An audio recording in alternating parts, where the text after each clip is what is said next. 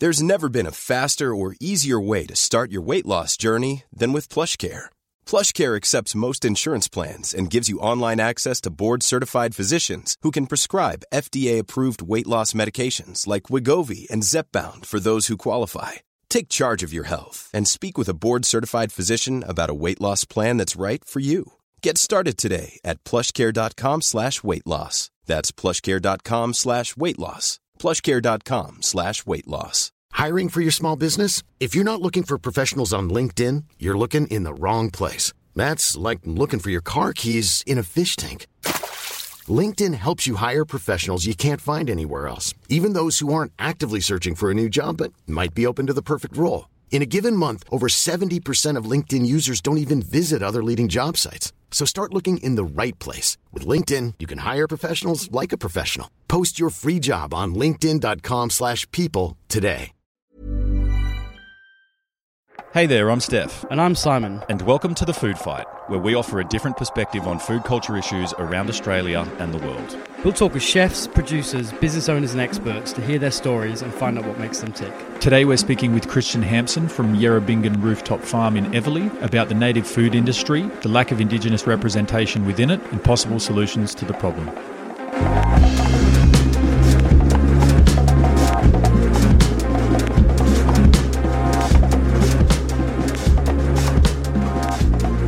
Okay, welcome to another Food Fight podcast. My name's Stef Postuma, joined by Simon Evans. Hello. And we find ourselves here in the middle of Eveleigh with some birds chirping in the background with Christian Hampson from Yerrabingin. Welcome, Christian. Thanks so much for joining us, mate. Hey, Simon, thanks. Yeah, cool. Well, we usually start off with an acknowledgement of country, but um, we'll get you to say a few words for us if you don't mind. um, uh, Nyara, Christian, Manaru Woyorang, Dagabu Mianga, Gadigal Perfect. Beautiful. Thank you. Yeah. It's better than you normally do much better, man. Much better. Um, Christian, look, let's just get started. Uh, tell us. Let's start. Let's start with you. How, how did you get into this in, in, into this into this place? Tell us a bit about your background. Uh, well, I suppose uh, I worked for over 23 years in national parks and cultural heritage, so was really always really interested in, in different aspects of culture. Obviously, that was part of my role. Um, my technical skill, I suppose, was in things like conservation of rock art, and but then got in more into the overall management and working with community, and then very much kind of this idea of how do I get involved in empowering community, and, and I suppose working in government for a long time, I got to the point that I thought, well, this is just the wrong way to do it. So a few years ago, I went back and did my business degree at UTS, and then decided that leveraging in the private space was a great way to get you know cultural sustainability, which is essentially embedded with environmental sustainability for us. So that was that was the idea was to get into that, and then um, I met the director of this site um, through my old job, and he sort of liked the way that I operated, and sort of said to us, "Would you guys be interested in, in doing some stuff here at South Eveleigh to sort of bring the community back into the space?" I suppose. So that was what essentially most of our projects are about. Amazing, cool. Um, and well, then let's talk about Yerrabingin. Like, how did the pro- tell us about the project first for people who haven't heard of Yerrabingin? Let's give us a brief sort of over overlay of what it is. So we're pretty lucky here. We, we, we got offered this opportunity to, to, to pitch an idea around how we might use what they, they call a rooftop farm. And for us, we were like, what's a rooftop farm? Does that mean they're going to have like cows? I was looking at the locomotive workshop and thinking, are they going to put cows and chickens on the roof? Is, why are they asking us? But when we looked at it, we actually started to be inspired by some of the rooftop spaces that particularly First Nations people in Canada um, that are around cultural spaces. Um, but we wanted to turn it on its head and bring together you know, our approach to, to permaculture, which we think's been ripped off us anyway, permaculture, and sort of this idea of bringing that together, Indigenous land management knowledge and knowledge of plants, and then putting it in a an interesting sort of a corporate space almost. It's like you know overlooked by corporate buildings, and it's like here you go, here's something that's really weird. Someone said to us uh, one day, "Is it a farm or is it a garden?" I said, "Well, if you can't tell the difference, then it's worked." Mm, perfect. Yeah, so, true. if people if people go up there, if people go onto the rooftop, what what can they expect to see? Well, it's we've got uh, over two two and a half thousand plants, over 40, 40 species. We always say that it's hundred percent edible, but uh, not all, all edible to humans. Yeah. Um, so the idea is, is Not everything's edible is tasty. Yeah, yeah, yeah. It's bio, bio, you, can eat it. So the biodiversity. So obviously having the pollinators and everything in there. Yeah, I, I agree. Everyone talks about edible flowers. I haven't heard too many that taste good. Yeah, yeah. They taste of flowers. Just means it doesn't kill you. yeah, yeah. But yeah, and then it's so, and then you got this beautiful space here in South Eveleigh overlooks uh, Alexandria, um, four floors up. It's 580 square meters. Um, a bit of an engineering exercise. uh, These things always are. The hardest thing was to keep it on the roof, so we didn't want it to go through the roof. So the great thing is, is that the model we came up with can be adapted to existing roofs across across the city. I mean, there must be hectares of rooftops across Sydney. So that's part of the idea is is a prototype. He's, and all the plants had never been used before in that environment. So the idea was is here you go. We've co-designed this with the community, which is what we did use a collaborative design approach. And here's and this and this is working. So we can when people say to us, "Oh, you can't use these plants," we can say, "Well, yes, you can. Here you go. Come and visit our garden." Yeah, amazing. Um, and then, so what? When you when you began began Yerrabingin and began this sort of endeavour, what were the original sort of goals of, of, of the farm slash garden itself? Look, I, I- think very much about sustainability. I I mean, we, we look at some of those uh, species we've got up there, and Karkal is, you know, a prime example that is, is quite popular. So it's a succulent that comes from South Australia and the Coorong. And what gets worrying is with, with, with bush foods is that when they become popular, the, the, the pressure on wild resources is, is huge. So so why not think about growing these things closer to the people who want to use them, um, and in a, and in a space that's possibly not even going to be used, and and then to take away those sort of those food miles and that, that impact to wild resources and create food steps essentially. I mean, we, we, we like the idea that you could have gardens where chefs could be walking up to the top of the building that they're in and cutting fresh fresh um, native foods. But also, I think the other thing was about promoting Indigenous knowledge about the environment is, is, is another thing that that garden does. So it sort of does that, and that is good because sometimes the idea of food and drink is where we bring people in. But then they actually then come away with a much deeper understanding because they start to get go past that. So you know they're all for the native cocktails, and don't worry, I am too. Um, but then they get this deeper understanding about, you know, whether it be about particular species being, you know, culturally significant, or the fact that Indigenous people just didn't wander around and find a feed. There was a there was an environmental management and land management component. I think that's the people tend to think that wild ingredients are just naturally more sustainable, and it, it kind of is up to a point when people they get over, over harvested in the wild, and it's kind of got to be done in the right way. So obviously, the the more sustainable step is as native ingredients become more popular on menus, is to actually you know cultivate them, farm them, um, you know closer to where they are. Australia's such a massive country that yeah, air miles and, and travel time is such a massive thing when you're trying to you know source these ingredients. Did you? I mean, you mentioned before the the uh, the involvement of chefs and the hospitality industry in coming up and gaining an understanding of these products and things like that was was this i mean we we see in the media and we see on menus like simon just mentioned how how how it's just proliferated the use of native and indigenous ingredients on menus all around Australia in bars and in restaurants and we'll talk about cosmetics soon as well. But was the hospitality industry and the interest shown by chefs something that kind of was it a, was it a sort of a trigger to to allow to allow you to give you some give you some impetus to, to make this this this sort of work? Like how much did chefs and hospitality play a role in in what you were doing up there? Yeah, well, it was it was interesting, I suppose. I mean, I suppose at first we just thought about well, what sort of reach can we get, um, and that's and with food, and obviously we're aware of a number of people, and we we're, but then when we actually opened the rooftop, the how much um, interest was shown, and then we were shocked. I mean, we got invited to the Delicious Awards, and we sitting there thinking, "Oh yeah, this is pretty cool." And, they, and there's a native producer thing, and then we won it, and we were like, "Wow, that's pretty bizarre." I mean, and then just the chefs that we we're talking to, and then and then the profile of, of the rooftop, and I think it's because of that idea of that sustainable approach. Um, we've had some pretty amazing chefs come and come and visit us. But I mean, the other great thing is is that you know chefs that are down the street, or um, I mean, even even even now in this you know this COVID time of people cooking at home. I mean, all the interest we've had around, and we've been doing our native cocktail thing as a as a Zoom Zoom course where the stuff comes home, and I think. It's this really cool thing. There's this combination of hospitality and chefs, and then there's also about people getting a bit of a local interest in the, uh, where they are around food, and and I think that's a really cool thing. Thinking what's endemic to their area, and maybe putting it in their gardens. Um, but yeah, we're, I, I think what we really enjoy is is that um. I think for Australia sometimes what our identity is, is is sometimes lost in food. And I think the For great sure, thing yeah. about native ingredients is is that a it can have that broader Australian um, context, but then also you know somewhere like the south coast where, where Simon is, is you know you can really think pull things that have just essentially just come from just down the street. Yeah. And that, I think that has such a good narrative around it.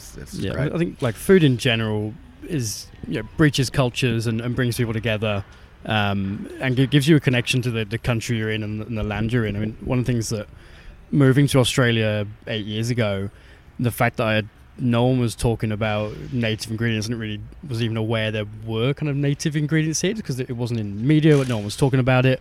Um, and most of the countries in Europe have sort of started to go back to even the UK, which has got like a pretty bad reputation for food at times, has gone back to their kind of traditional heritage and a lot of foraging of, of native species. And Australia's got some of those amazing and diverse plants and animals here, and they just really weren't used. So I think it's it's um it's definitely a good step of bringing people together, bringing cultures together, teaching people about you know the history of this country and, and the culture. Like some of the things that just from, from talking to people like Christian and, and Fred down south and, and other people, like every time I just learn something like ludicrous or learn about an ingredient that's got like the highest vitamin C or it's like this is for you or this is how it grows. It's so, it's so fascinating that I think people once they have access to some information or be able to see these ingredients, it's really hard not to become quite fascinated with them.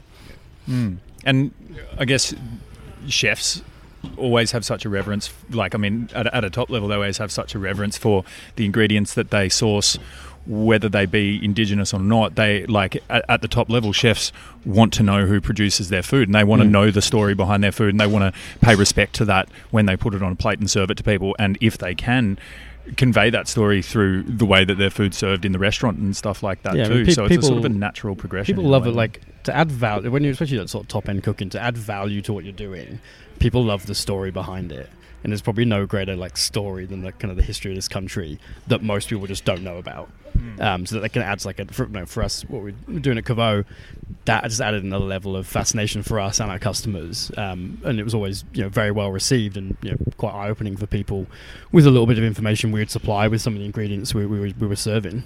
Yeah, I think a great thing for our mob is to see, um, I suppose, our knowledge being brought into into the the broader communities um, area, so that food, as you said, brings people together. Then, then people start to think about, well, okay, maybe I should start to be thinking a little bit more about where this comes from. Mm. And then, as you say, like it seems to have started up at the upper level of, of, of food, but I think now it's getting down to getting down to where people can think about, you know, more of a street food type thing. And I think the great thing, as I said, people people now perceive some of these ingredients as accessible for them to use themselves, and I think Yeah. that's what's really cool. Is it's like probably re- previously, as you said, it was probably certain chefs who were like, okay, you go somewhere. I mean, I, I grew up eating kangaroo, Mm. and I'm pretty sure that when kangaroo was first served, it was like in re- really really high end restaurants. And, Yeah, yeah. and you know, and it's like we I look at it and go, what? I can go out and get a feed of kangaroo, but you know, it's got it's got a few native ingredients. on it. Yeah. I think I'm thinking I'm in the wrong game. Yeah, I should be doing it. I think Yeah. kangaroo only became like legal to to serve in a restaurant in like 1993, Mm.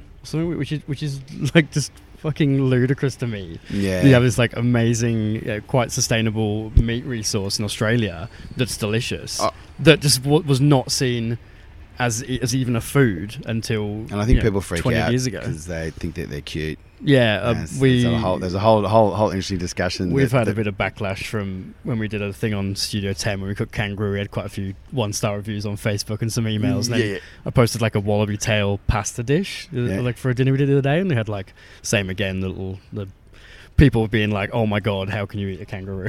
Wow, They're so cute. It's it's, it's a sustainable. couple of yeah, yeah. couple of vegans getting on us Going, as well. going out, oh well. yeah. hopefully, we get past that like quite quickly, and I think that I think that hopefully we are with with what we're talking about now and the Mm. way that um, food culture is moving and an understanding of sustainability. Mm. Yeah, but I think We, you can't argue with sustainability science and you know land management practices because yeah, also the it's just more sustainable. the, na- the narrative of Aboriginal history said is that nomadic bush tucker foraging um, Yep. kind of lifestyle, which which isn't isn't true. Um, so maybe you want to just sort of discuss um, maybe the the what the sort of narrative has been of that nomadic bush tucker pick it eat it just survive. Yeah, I, I think I think that um, the idea of the you know the noble savage and and, and Mm. that you know they just walked around in small groups, and you know, it's almost like they like we all lived in the desert. And, Yeah, yeah. You know, whereas most of Australia clings to the eastern seaboard and all of these. So I mean, you're talking about essentially, you know, over 300 different cultures in Australia, and language and cultural practice is driven by your environment. So, you know, if you live in a coastal environment, you, you you've got a, a, a different um, lens on, on the landscape as you do as if you live in the snowy mountains, where I might where my grand, grandparents come from, or whether you come from the desert, or they're all they're all got different. I mean, all got different um, ways of seeing the world, and, and, and that's in their food as well, and, and, and how they manage that space. And I think yeah, there are there are harsh parts of the country where you would have been, you know, but it was in many cases what they were moving for was not food. It was it was um, it was water. And I mean, the interesting thing is when you think about the history of Sydney, and I've done some work on a few garden designs doing research, is, is that um, you know through this area and down to the south, down to Randwick, if you look on the early map, it's it's called the Barren Barren Dunes, and basically it was seen as a desert here, even like right here, it was full of bush tucker and medicine plants and amazing you know refuges, and and probably luckily early on, that meant that that was a space that the local Aboriginal groups could could be in while you know the water was being poisoned in the tank stream by all the mm. people that were here in, in the early settlements. So, what what is seen as barren is, is is another person's you know plentiful plate. So, mm. I think you're right. I think the great thing is is that what better way to talk about food origin? You know, people talk talk about food origin and know where it came from. Well, what better food origin when it's like a ten thousand year old story about a particular plant, about how you manage it. So, Yeah, yeah. Mm. Can you can we talk about then? I mean, you've mentioned how chefs would come up to Yerrabingin and, and pick a few things here and there, but it's not at the scale to be able to be a sort of a commercial farm. Um, what sort of ways? And, and we were talking before we started about some of the things that you're interested in or looking at doing in, in terms of doing things on a on a on a bigger scale and a more and you know producing sustainable native plants and things like that um, to a commercial market. What what sort of what sort of things have you sort of looked at, or where do you see some um, you know positive prospects for the future in, in those sorts of things? Well, we're definitely um, wanting to see an ethical supply chain be created that that is easy to access, and I think I think there are many chefs and many people and who want who want native products and want native plants who would love to be able to go straight to the Aboriginal community and, and, and invest in them, um, but find it difficult. So. And it's difficult to navigate, and sometimes there's companies that look like they're Indigenous owned and they're not, or they might be partially Indigenous owned, but then you, you don't know how much of that money goes into the community. So there's a there's a there's a few major Indigenous producers that we've been talking to, and, and that, that idea of setting up this ethical um, supply chain, but then also giving the communities themselves the opportunity to grow plants again that you know and and replenish that practice. Yeah. So the idea is is that we're going to. Um, put together a number of us and, and, and, see a way that we can actually bring stuff to market on a commercial scale. And, and, and we're looking at food, but we're also looking at a lot of the projects I'm involved in now is about designing commercial landscapes that have forageable components for them, but also about bringing endemic species back into that landscape. So people being able to read the landscape as, as it once was. Mm. And then again, then there's this whole thing about, well, I, you know, there's superfoods, there's there's properties of oils and things like that, and that we're, we're really interested in, in investigating and helping communities sort of essentially build um, capital in their own communities, and that's like cultural capital, not just not economic, just economic capital as well. Mm. So what like we're talking about the ethical supply chain, and I think that like we might be assuming that our listeners understand what the issue is. Um, can you talk a bit about why we face an issue when it comes to an ethical so the supply bush chain? food. So, for example, the bush food industry is probably getting up around 80 million um, at the moment. Um, less than three percent of that is supplied by Indigenous companies. Um, but there are a lot of companies that sound indigenous, or you know, or they've, and I think that you know the, the issue is there also is is that um, I mean intellectual property gets talked about a lot, but actually there's more community, you know, intellectual property is probably a better way because you know these things are about you know particular groups and regions. It's like acquired knowledge. Yeah, and I- and and I think- the only way for often that to be protected properly is, is that they are the ones actually running the business and, and, and taking the advantage of, of, of that opportunity and you know the social. I mean that's the thing as, as Indigenous people, our our social relationships brings a certain different style of social capital to to the discussion. So the groups that I've been talking to is very much about how do we manage, you know, some of these companies that come in and want to, you know, buy out knowledge Mm. and or buy out names of things, or as soon as something starts to move, they they want to be on they want to be on that. And if you look at other um, countries where superfoods have taken off, say South America,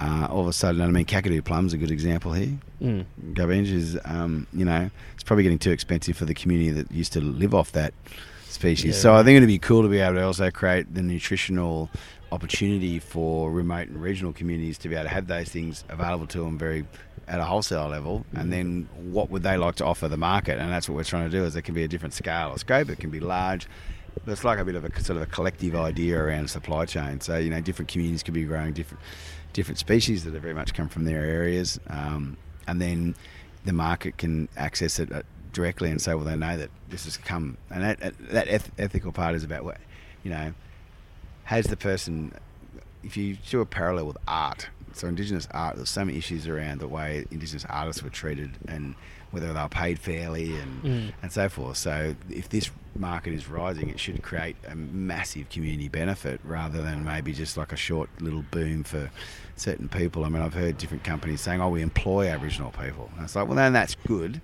but what do you employ them to do? Mm. go and pick fruit you know, it would be better if they were being employed to be the, you know, the, you know, the, the CFO or the CEO or something like that. So I think we're we're we're hoping also to look at the opportunity to actually define a brand with community around what what that looks like, and rather than someone possibly come in and do, do it. So is it you know those community endorsed ethical supply chains and and then and then the story is there, then that means you can, as a chef, you'll be able to talk directly to that community about what that plant means to them, so that not only when they're cooking it, they actually know enough about it to Oh, I pay mean, that proper Yeah, respect. the, like the knowledge of cooking some of these ingredients. Like a lot of time, it's if having access to someone who knows about it. It's, it's been massive trial and error. And I had some uh, yams from uh, Northern Territory, and like on um, Meningruda is a kind of social company uh, in Arnhem Land who, who harvest wild ingredients and supply them. Um, they'd put some Instagram videos of them cooking these little blueberry yams, and they came out like beautiful, creamy, like amazing little little vegetables. And I tried everything. I tried like in, in coal, on top of coal, like sous videing them, fermenting them, like brining them, all these things, and I couldn't get them. like like to a point where I, I thought like I could use them, and I was looking at the stories and I was like, how like how? And they're like, you're gonna have to come up here, and they'll have to show you, and and like that that access to information, I think is is kind of important to put put the ingredients in context and being able to use them properly.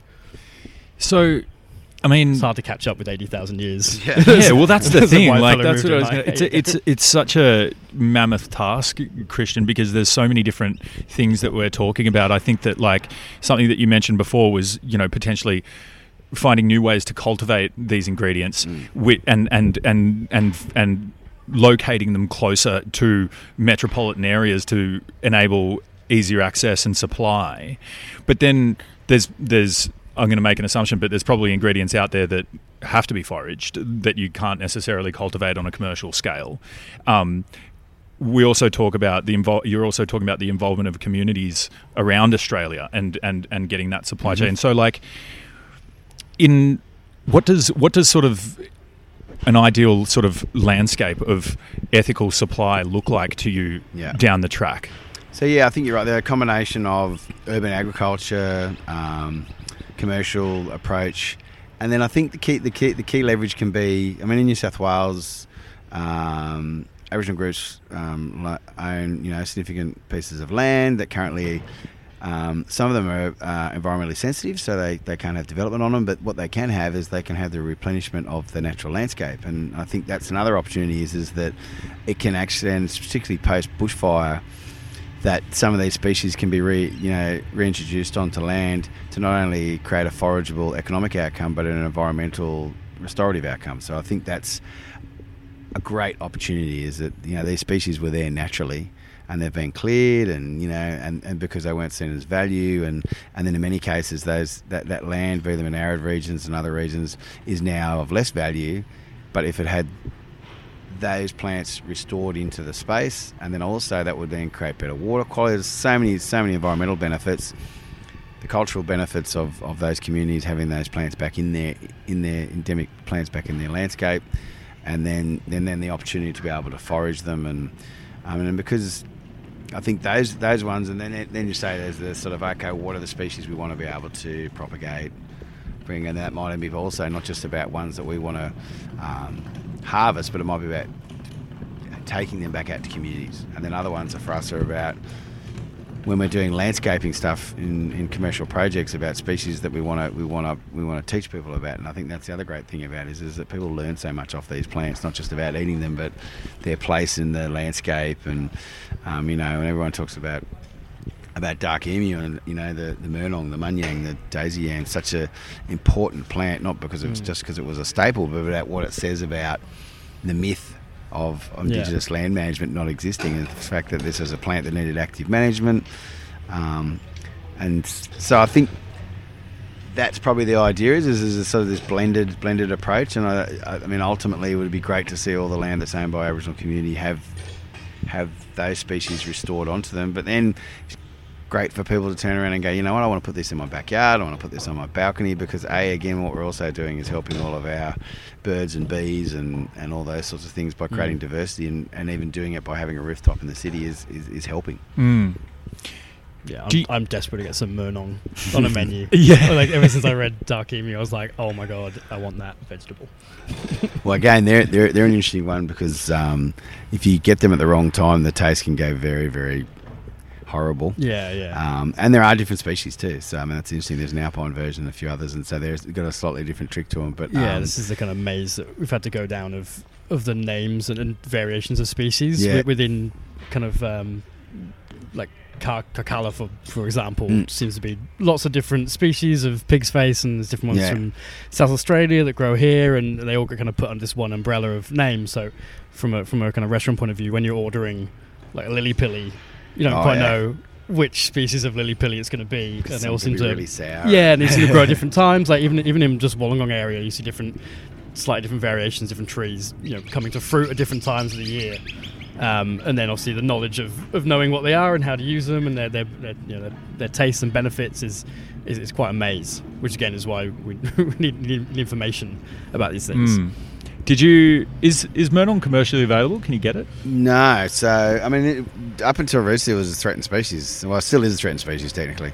Um, so very much Victoria. A couple of major nurseries started propagating it again, and we've got some on on the rooftop um, that we got a couple of parent plants, and then um, propagated them. The seeds are like a dollar a seed.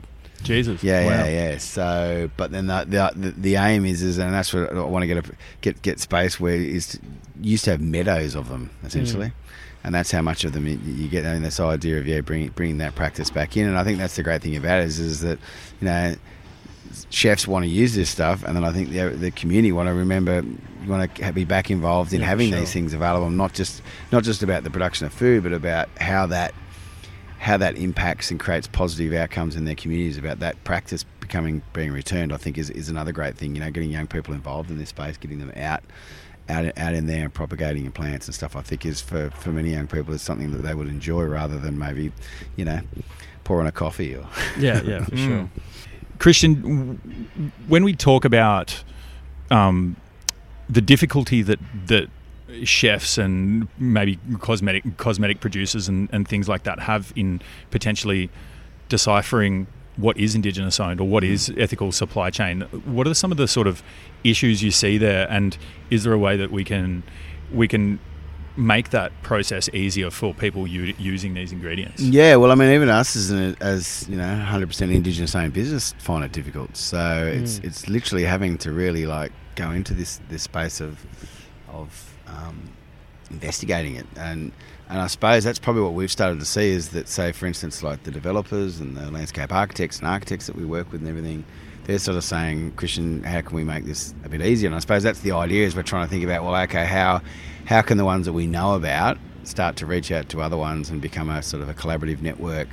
A that helps we can help each other, but then B is identifiable as a, almost a collective collective brand, and I think that's what we're, we're, looking at. Is you know, it's like you know, people talk about organic and all that sort of stuff, and that sort of stuff. Sort of, but we're, we're just thinking, well, okay, what what what should it look like? If, if someone really wants to do the right thing, and I mean, there's some pretty interesting examples recently where people probably thought they were using, you know, indigenous owned um, products, supplied products, especially around um, beauty products and stuff like that, and then get found out that it's not, and then they get hammered. Essentially, I think um, they're, they're, they're trying to do the right thing, and that's, so I, I think a we need more more more producers in the space because um, as I said, you're probably talking about three percent.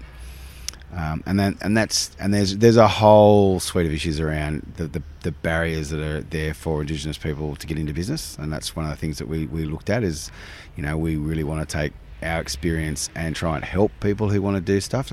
You know, what would normally happen in the industry is you're probably looking to you know beat everybody down, you know, be the yeah. be the top of it. But that, that's definitely what we want to do. We actually see there's so much space. It's more about you know they always talk about the piece of the pie and everything. Well, you know, there's everybody's still got ingredients they can bring before the pie even gets cooked in, in this space. I think, mm. and mm. there's lots of depth of knowledge, and I think we've initially started to look at some companies in New South Wales, but now starting to reach out to companies across Australia who are Indigenous companies who have a similar, I suppose, ethos to us and, and, and have approached it. And then how do we how do we come together and start to create that sort of network that'll that'll support it and then make it identifiable and easy for for, for chefs or you know any other any other people who want to get a hold of produce that's actually come from communities and ethically come from communities. Mm. Yeah. Do, do you see that taking the form of? I mean, you mentioned organic. Like, the way we got to organic certification mm. in this country was through a, a, a, long process of figuring out what that means and what that looks like, and then you. And now it's a like a, you have to go through jump through legal hoops essentially, or, or, or get the right mm. right practices in place in order to be certified organic. Do you see something similar yeah, working look, and I mean, you've space? got you've got Supply Nation, and look, and some people probably have gone through that. And Supply Nation, um, look, we that's uh, that it, it, that essentially concentrates on Indigenous procurement policy spaces, um, but you can be certified if you're 50% Indigenous owned, which right. is, you know, in some instances that's really good, but I mean, some instances you're talking about. Um, well, I mean, that's always they say registered is 50%, 51% Indigenous owned is, is, is certified Indigenous business. Now, the other 49% could be owned by a massive multinational in China, mm. but it would for all intents and purposes, look very similar to 100% owned business. So our model was very much when we went forward was not about sort of being one of these sort of cliched, um, sort of. I mean, it's often called black cladding. What, what the other idea was is that is, is, you know I'm an indigenous business. I'm an indigenous business owner. I, I want to run my business, and we do run our business exactly the same as any other business does in Australia. It just happens to be that you know uh, the person who owns it is, is, is Indigenous, but then we also want to be able to then invest in Indigenous entrepreneurs. Mm. So we're down the track keen to see how we can, whether it be our experience for mentoring or investment or attract investment for other other companies to to basically grow the share that Indigenous companies have. Mm. Do you? I mean, do you do you worry? Do you worry, especially? I mean, and maybe we can maybe talk about this in the beauty products sort of sphere as well, because you mentioned before we started about just how how much it's proliferating in that space. Mm. Do you worry that if this isn't activated in like that, you kind of face a time scale, or or or, that, or something needs to happen within a certain amount of time, or, or things will get lost? Because I'm gonna just spitball, but like in the beauty product space, it seems to me that the story of an ingredient isn't told in the same way that it is in the food industry, and potentially the reverence for an ingredient isn't isn't shared to the same level as chefs have for it. So, someone purchasing a, a face cream that has Kakadu plum in it on Instagram from a mm. maker they've heard of Kakadu plum and they know that it's yeah. that it's good for your skin or whatever it might be, yeah, and the health and they want more it. Than the story. They want it in the ingredient. Yeah, they want the ingredient. Do you, do you see do you see the story being lost in that in, in that industry more so? Like, is that a, is that a concern? Yeah, yeah, and again, there are some really good Indigenous producers who are getting involved at, at you know at a certain scale. But it, I mean that, that I mean that market is is, is huge. Yeah, and, and you're right. It's it's about them wanting to understand these, you know, essentially from us medicinal properties. I mean, we see we see food as medicine as well. So, mm. um, Yeah, I think it's it's it's hard because you're competing with these massive companies who will come in, and, and, and if I'm a if I'm a small indigenous company and some big large company comes to buy my knowledge, and then I get a short term short term win out of it, it's, it's hard to when you're by yourself to go, oh well, I, I, this is a great way for me to sustain myself. But then ultimately, after that, many there are a, a few it businesses kind of breaks that generational Yeah. wealth chain then of, Yeah. of, of selling something for a short term gain. It doesn't actually But then help they- your kids and their kids, and that's no, how kind of that's right. You know, it's it's and and it's not it's it's. I, th- I think the interesting thing in Australia was is, is very much, and I think this is where Indigenous people want to go with their companies. Is we were very much about, um, you know, before the share market and all that sort of stuff. Is, is that strong companies were about, you know, almost like this family model. Mm. You know, small to medium enterprises was what Australia was built on, and then we sort of all of a sudden jumped into this global space where it's all about shareholders and it's got nothing to do with about the people who work for you or whatever. So I think the space that I think that Indigenous companies can go back into is is actually being these. I mean, there are some good Australian companies who, who, who do this, and I think there are a lot of European companies. It's, it's, it's a number of number of places, such as Scandinavia and Germany, and that where they actually small to medium enterprises is very much the way they like their market to yeah, operate. kind of going back into more owned by the community, Mm, owned by the yeah. workers kind of models. Yeah, and that's what I think for Indigenous communities is, is the opportunity. And the good thing is, is that they can have that at whatever scale suits them, delivers for them. And the good thing is, is there's you know they can feel empowered to say no. And I think that must be hard when you're someone who has you know a big multinational in your face saying, hey. We'll give you this crazy amount of money that you probably never to thought you'd ever that you, of you'd never hear of, Mm. and then it's like, well, what do I do? And then you know, am I am I selling my mob out? And and and, look, and don't get me wrong, there is there is a whole larder full of stuff that is not even out there, and it's rightly not out there because community are very wary and scared about what's going to happen. Most of the stuff that we talk about is already in the dom- public domain, so you know stuff that's not known. If we have it in the garden or whatever, we, we don't tend to, to talk about it too much. Um, so yeah, that idea about how do you build cultural, cultural sensitivity into what you're putting out there in the market. Um, and I do know some guys who produce stuff that they produce, you know, stuff that the market to, to go to the market, so that they can produce other stuff just for their community. And I think that's the other great thing about co-designing these approaches is the community can decide how they want that to work. Mm. And it might be that they just want to. We even looked at our, our our model to include things like community to community trading mm. so that what used to happen traditionally around trade can happen again. So that community can say, "Here, we want to swap ten kilos of this for for ten kilos of what you've got," and they, they can have a native diet. I mean, that's that, that that's the great thing about it. I mean, so I think it's really hard, and I think that that's that's what needs to happen. Is is is, is I it needs to be pushed so that people can can say, "Well, yeah, all right, we've got Kakadu plum in it, but you know, do I want to know that this has come from the community with their endorsement, or or is it actually being ripped off them and, and, and bought out by a company, and then nothing really goes into them except some small small money that was paid up front. Yeah, mm. yeah. I mean, it, it just comes down to educating the public and, and making people more aware of this because for a lot of people, it just wouldn't be, it wouldn't be even on their radar to think that.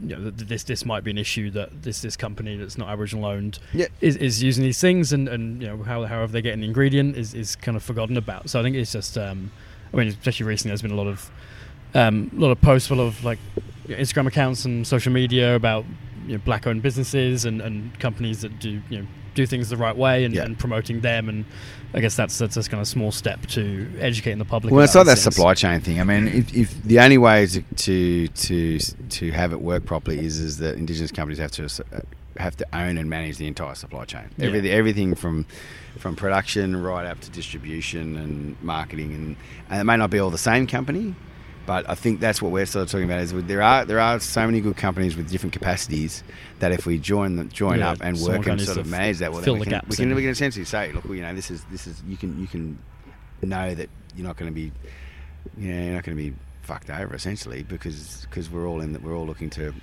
share it rather than destroy each other and I think that Mm. is another game with indigenous companies we're not we're not trying to put each other into the ground we're actually trying to help each other grow our grow our um, profile in, in, in the market Mm.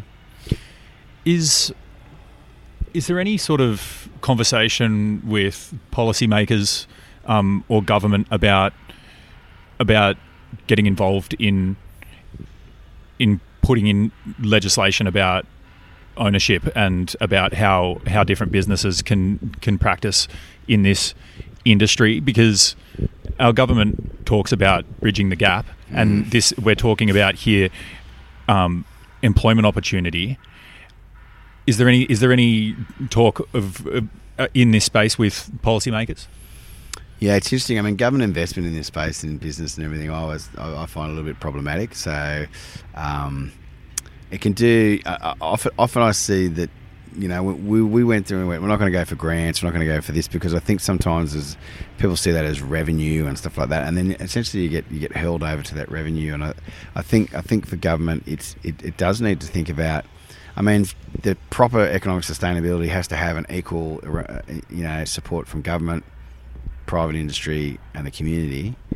Um, yeah, I It'd be interesting because I, I, mean, I mean, obviously it's free trade these days, so it's you know, it's we live in a we live in a liberal world, and you know, if you do well, good luck to you, and if you don't, tough luck to you is essentially the mm, approach yeah, that they, yeah. they they put out there, and and looking to a certain extent, you know, not every Indigenous person will, you know, being being in business, it takes it takes a certain amount of drive, it takes it takes different skills. I mean, I went back and studied you know, such a broad range of, of, of, things. I mean, it's probably one of the, you've really got to have so many skills and so many spaces to be successful at, at, at, business. And I think that's where communities need to think about, well, okay, what are those skills we need in, in, in our community? I mean, you can have the knowledge, but then you, how, do you, how do you deliver that into a space where it's going to, as Simon said, have long term um, social benefit to the community because it's managed well. And, and but the but the upside is, I think, is is that getting this in, getting getting to this stage allows communities to decide where that money's spent. And I think with with you know a lot of programs that are government funded, that a lot of that money is caught up in administration. Mm. Whereas I think empowering community is definitely part of it. Is about going through this this private commercial way that they can they can be you make the calls. I mean, you know, you can make your mistakes and then you can you can make your wins, and essentially that's what's been in business is. But at the moment, it's sort of like risk is is is not taken because you've got to say, oh, okay, your funding's coming from somewhere else. Whereas yeah. if you're the, making the call, you make the call, you do it. Yeah, I think the government policy seems to be kind of tokenistic at best a lot of time. Of, of well, look, we've we've got this grant there, like we've we've yeah. done something.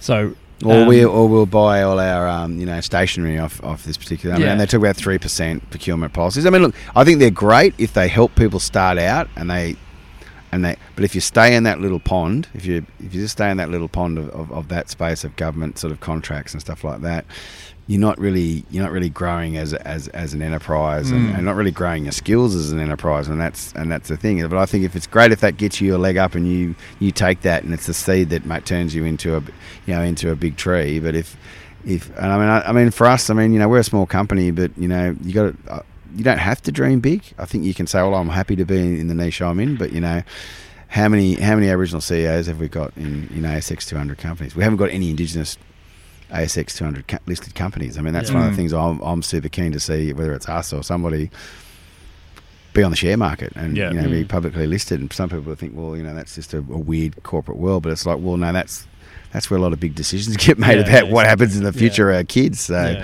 let's get into that space and, and have our own voice there rather than maybe being chucked on something as a token. Yeah, mm. I mean, I think that's that's a, I mean, indigenous representation in hospitality is is, is kind of an issue. You don't see many Indigenous chefs working in high end restaurants. Um, you know, suppliers are still, obviously, like I said, three percent. Um, even things like winemaking and, and you know, viticulture. Mm. Like I don't know of any Indigenous winemakers or, or wine growers, particularly. I'm, I'm sure there, there, are some out there, um, but it's definitely an issue to move forward on, especially on the the food and, and wine side because um, that does have that kind of historical and cultural imp- importance of, of, of, growing things and this and managing this land yeah. um, and managing it in a better way. Um, especially when it comes to things like water resources in wine, that, that's such a such a massive issue, and there's you know so much to be learned from from the history of this country that way. So it's definitely um, something which I'm not entirely sure how how to make this better, but um, it's definitely something I think everyone needs to look into mm. having that more representation.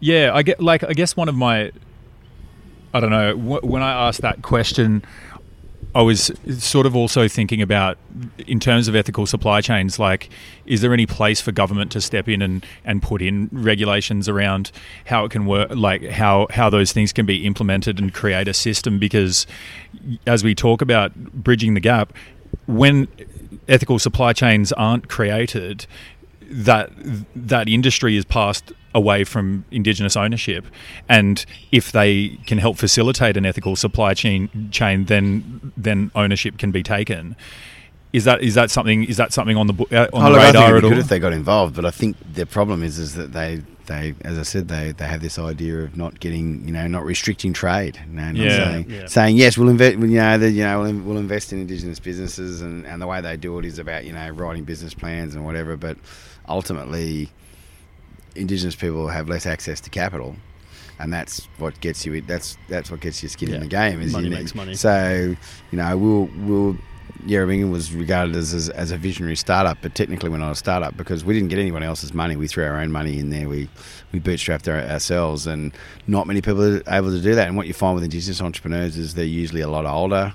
Um, they do that sort of thing. They bring their own their, investment in. I mean, there's there's there's organisations such as um, Indigenous Business Australia and stuff. But again, there's this thing about you know, oh, we've got grants and things like that, but there's multiple hoops to to jump through. Mm. Whereas when you're at the beginning of your business, you want to be able to really. It's, it is all about that, all that um, passion and drive that gets you in there. And then if you're spending a lot of time sort of yeah, bogged down in paperwork. bogged down and and and and essentially talking to people that aren't even in the business space. I mean, they're in a government space, so they're they just don't understand the pace of things, Mm. and, and and you can find it very frustrating. And, my- and, and successful Indigenous entrepreneurs that I talk to. Um, usually go on their own go on their bat they just go to the bank they get the money they they they, they have a crack and then it's just like you know, and then often what happens is, is that some of these organisations come to us and say, "Hey, yeah, you want to get involved with us?" It's like, well, we've already, we've already, we've already gone past that point of you Mm. know needing mentoring and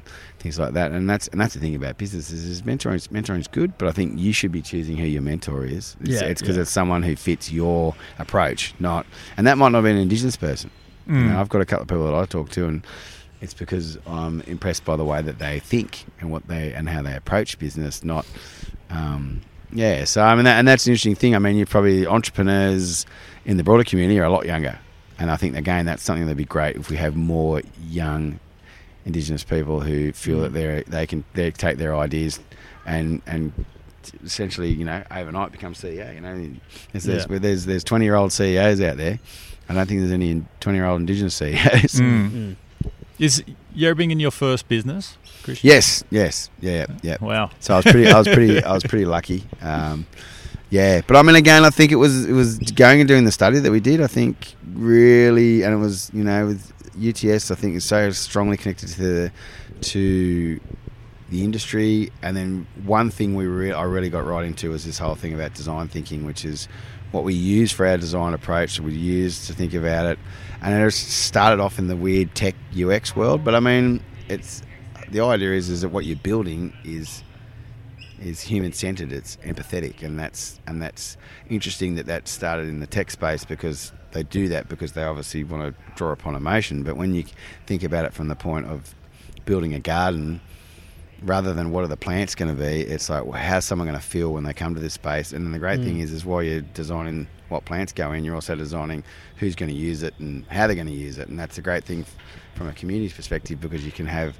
so many people with different different uh, experiences contribute to a new innovative idea. And I think that's what's I learnt so much from there is, is that this probably you know what we did here. We do solution design. We just happen to be doing we, just, we did these gardens here, and I think we're always up for something new, and that's I think Mm. that's essentially our business. So hopefully that keeps us in good stead Mm. because Yeah. we're always trying to do something new. It's great. I think it's a classic example of sort of you don't know till you need it until you've got it, Mm. and then you realise we need more of it. Well, we were just surprised that no one else has done it. And Yeah, that's okay. the weird thing. Is you, that's that's the business that's the business sweet spot. If you step into somewhere that essentially everyone goes, oh no, and our, our biggest problem was is that we were getting we were getting hammered with everybody. Can you be involved in this? Can you be involved in that? And you know, like if I'd had tons and tons and tons of produce to sell the first couple of months we were up there, we were getting rung up and approached by Yeah. everybody. I mean, Yeah, there, yeah. Was a, there was a bit of a Google storm on us for a while. there.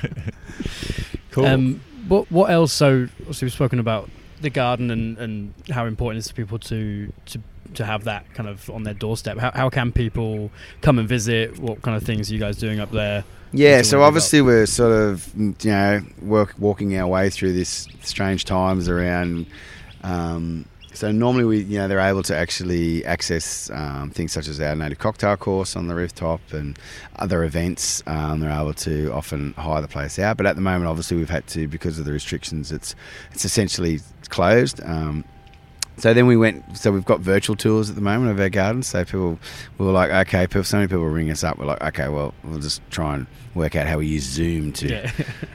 evil Zoom. Because everyone's like, oh, people can jump in on it. It's like, yeah, oh, that's shares good in for them. Zoom would have been good, eh? Yeah, yeah. So, um, yeah, but the idea is, is once once we once we get into a sort of a pre-COVID world, is is yeah, people can come back in, into the space. So we've had different events, we've had music, we've people during the day. It's it, when it's back open again, it will it, you can just actually drop in. So it's a public space.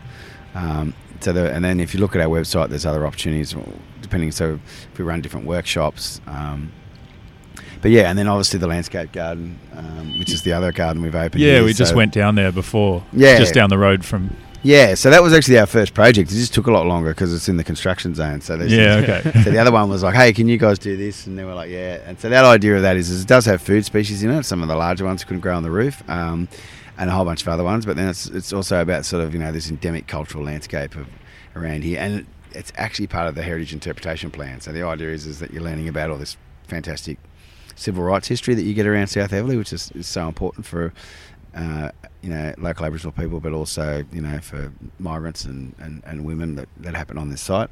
But then the idea is, is you get another layer, so it's making sure that the mosaic has all pieces in it, not just you know the sort of it can people can get a bit you know especially people who've got weird fascinations with trains uh, can get a little bit can get a little bit excited about trains and forget that there's a whole, thousands of years of other stuff that happened here Yeah, before they yeah. started building I mean, trains here. So. like we we were walking down when we first got in. It's just like like ten lemon myrtle trees, which I was like, oh my god, this is like forager's dream. Yeah. And if I lived around here, I'd be coming here at night and, and pillaging them.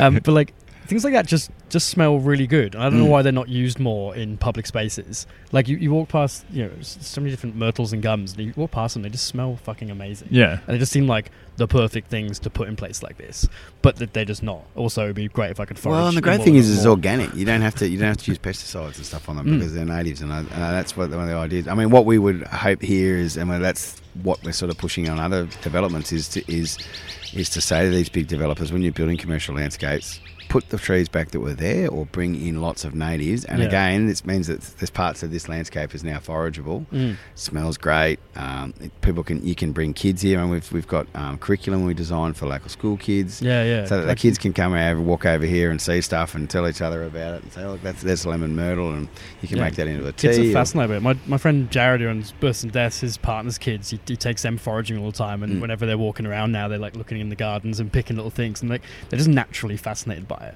Mm. It's definitely, you know, education from a young age about things like this is, is going to be key. I think it's one of those cases where it's like, oh, you know, people don't use it normally, so that mustn't work. Yeah. And even when we were doing stuff on the rooftop, they're like, oh, can you put natives on the rooftop? And it's like, well, can you put any plants on the rooftop? Yeah. Yeah. Well, then natives, and that's like we're, we're, we're designing some indoor landscapes um, and some major developments in Sydney and being able to bring those smells and that into an office and have people, you know, sort of blur the edge between the landscaping and, and the and the, the building, especially some of these monstrosities that are built around Sydney. yeah, yeah. Um, and so working with a couple of different companies around around that idea about bringing natives, you know, and then the great thing is, is we sort of they say, "Oh, how many natives can you get in there?" And I said, "Well, you know, we, we've got to start trying some of them out, and Mm. but you know, in the same way that you bring."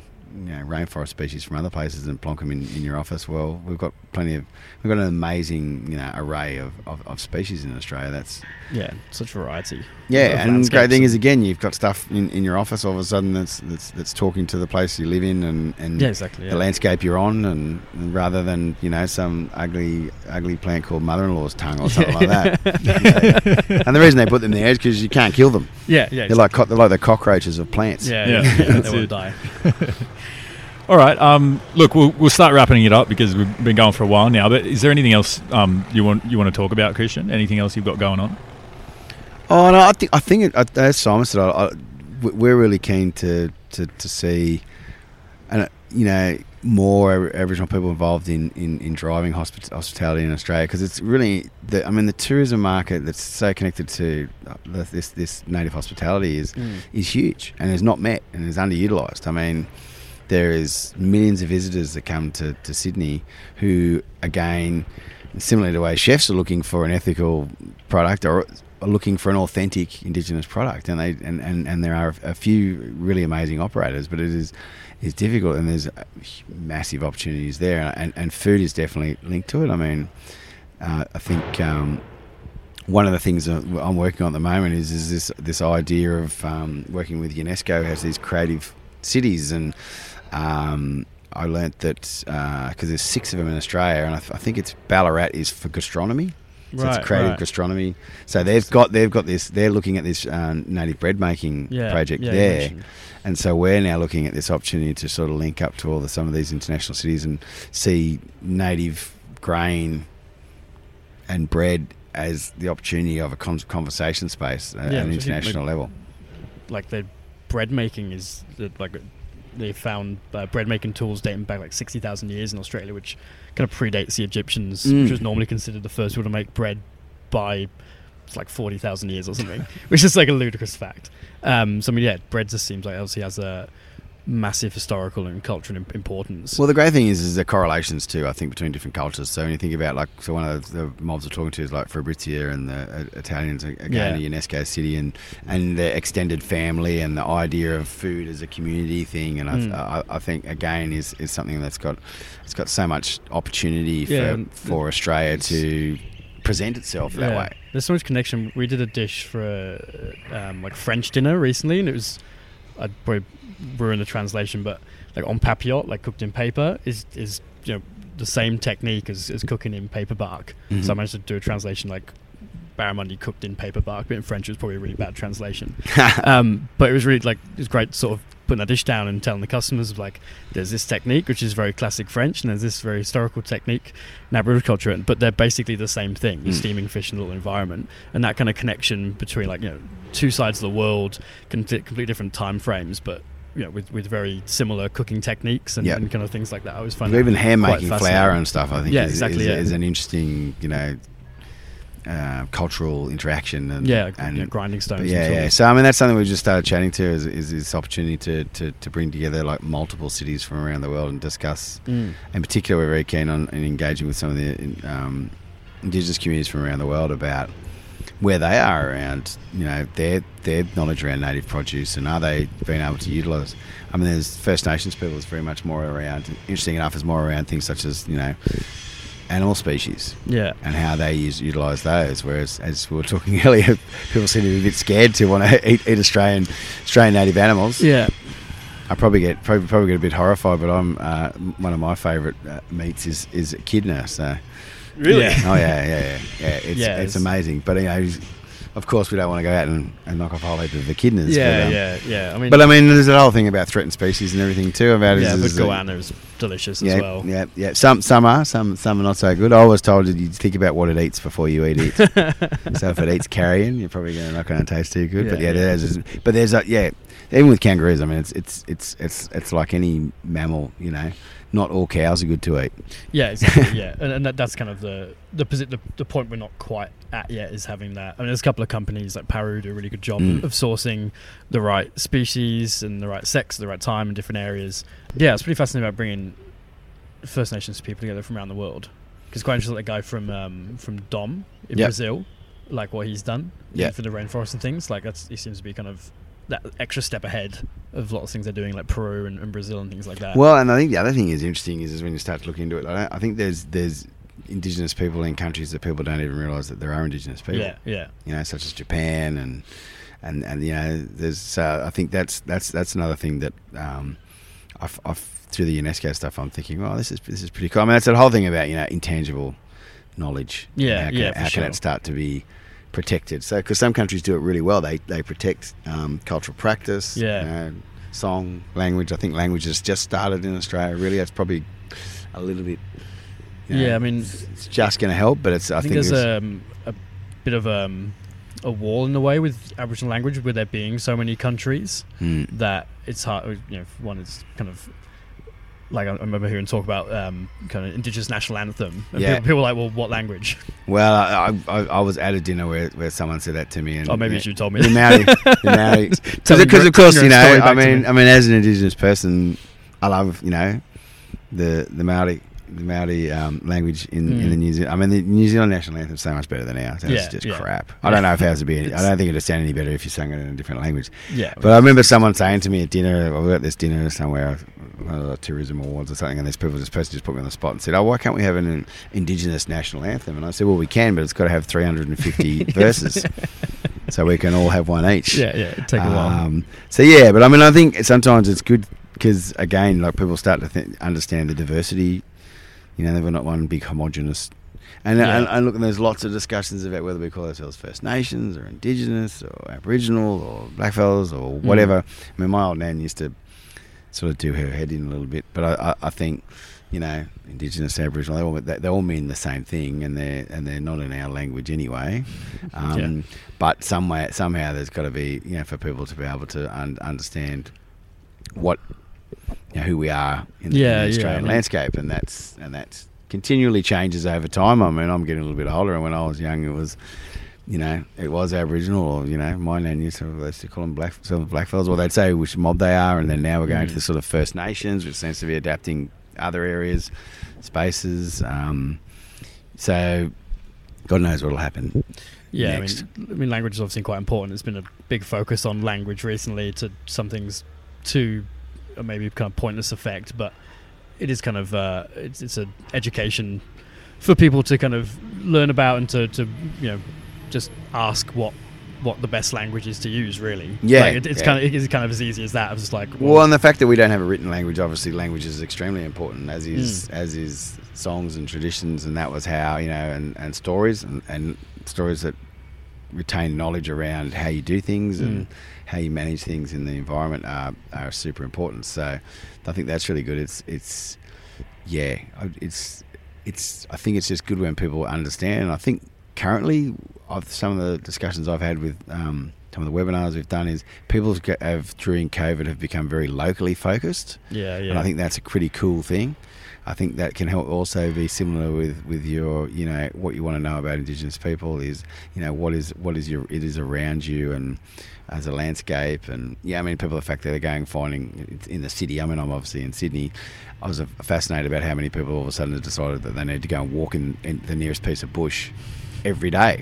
Yeah, that's yeah. because you're on Zoom the rest of the time. So that's that's what happens. So you can't you can't you got to have Zoom ha- happy hours. So, but yeah, and I think that people started to get a little bit more familiar with where they, they, they live and familiar with the the, the places nearby them. And I, and, and I think similarly, I think they started to get more familiar with thinking about well, okay, what, what whose country am I on, and and what Mm. was it like, and what is it like, and who are they?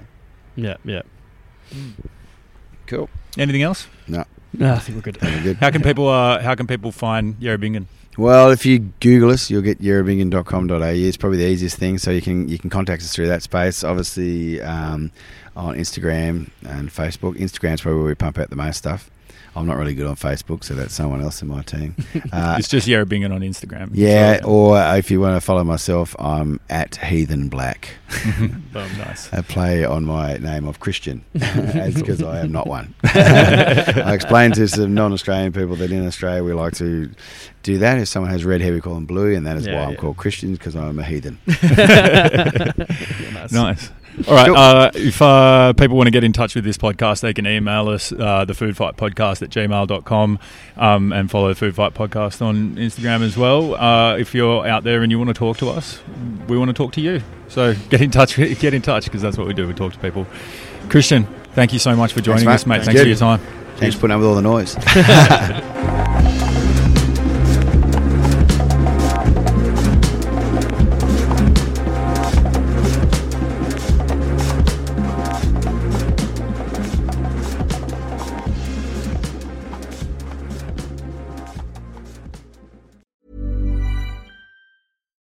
deserves the best, and there's no better place to shop for Mother's Day than Whole Foods Market. They're your destination for unbeatable savings, from premium gifts to show-stopping flowers and irresistible desserts. Start by saving 33% with Prime on all body care and candles. Then get a 15-stem bunch of tulips for just $9.99 each with Prime. Round out Mom's menu with festive rosé, irresistible berry chantilly cake, and more special treats. Come celebrate Mother's Day at Whole Foods Market. Hey, it's Paige DeSorbo from Giggly Squad. High quality fashion without the price tag. Say hello to Quince. I'm snagging high end essentials like cozy cashmere sweaters, sleek leather jackets, fine jewelry, and so much more. With Quince being 50 to 80% less than similar brands. And they partner with factories that prioritize safe, ethical, and responsible manufacturing. I love that. Luxury quality within reach. Go to quince.com slash style to get free shipping and 365 day returns on your next order. Quince.com slash style.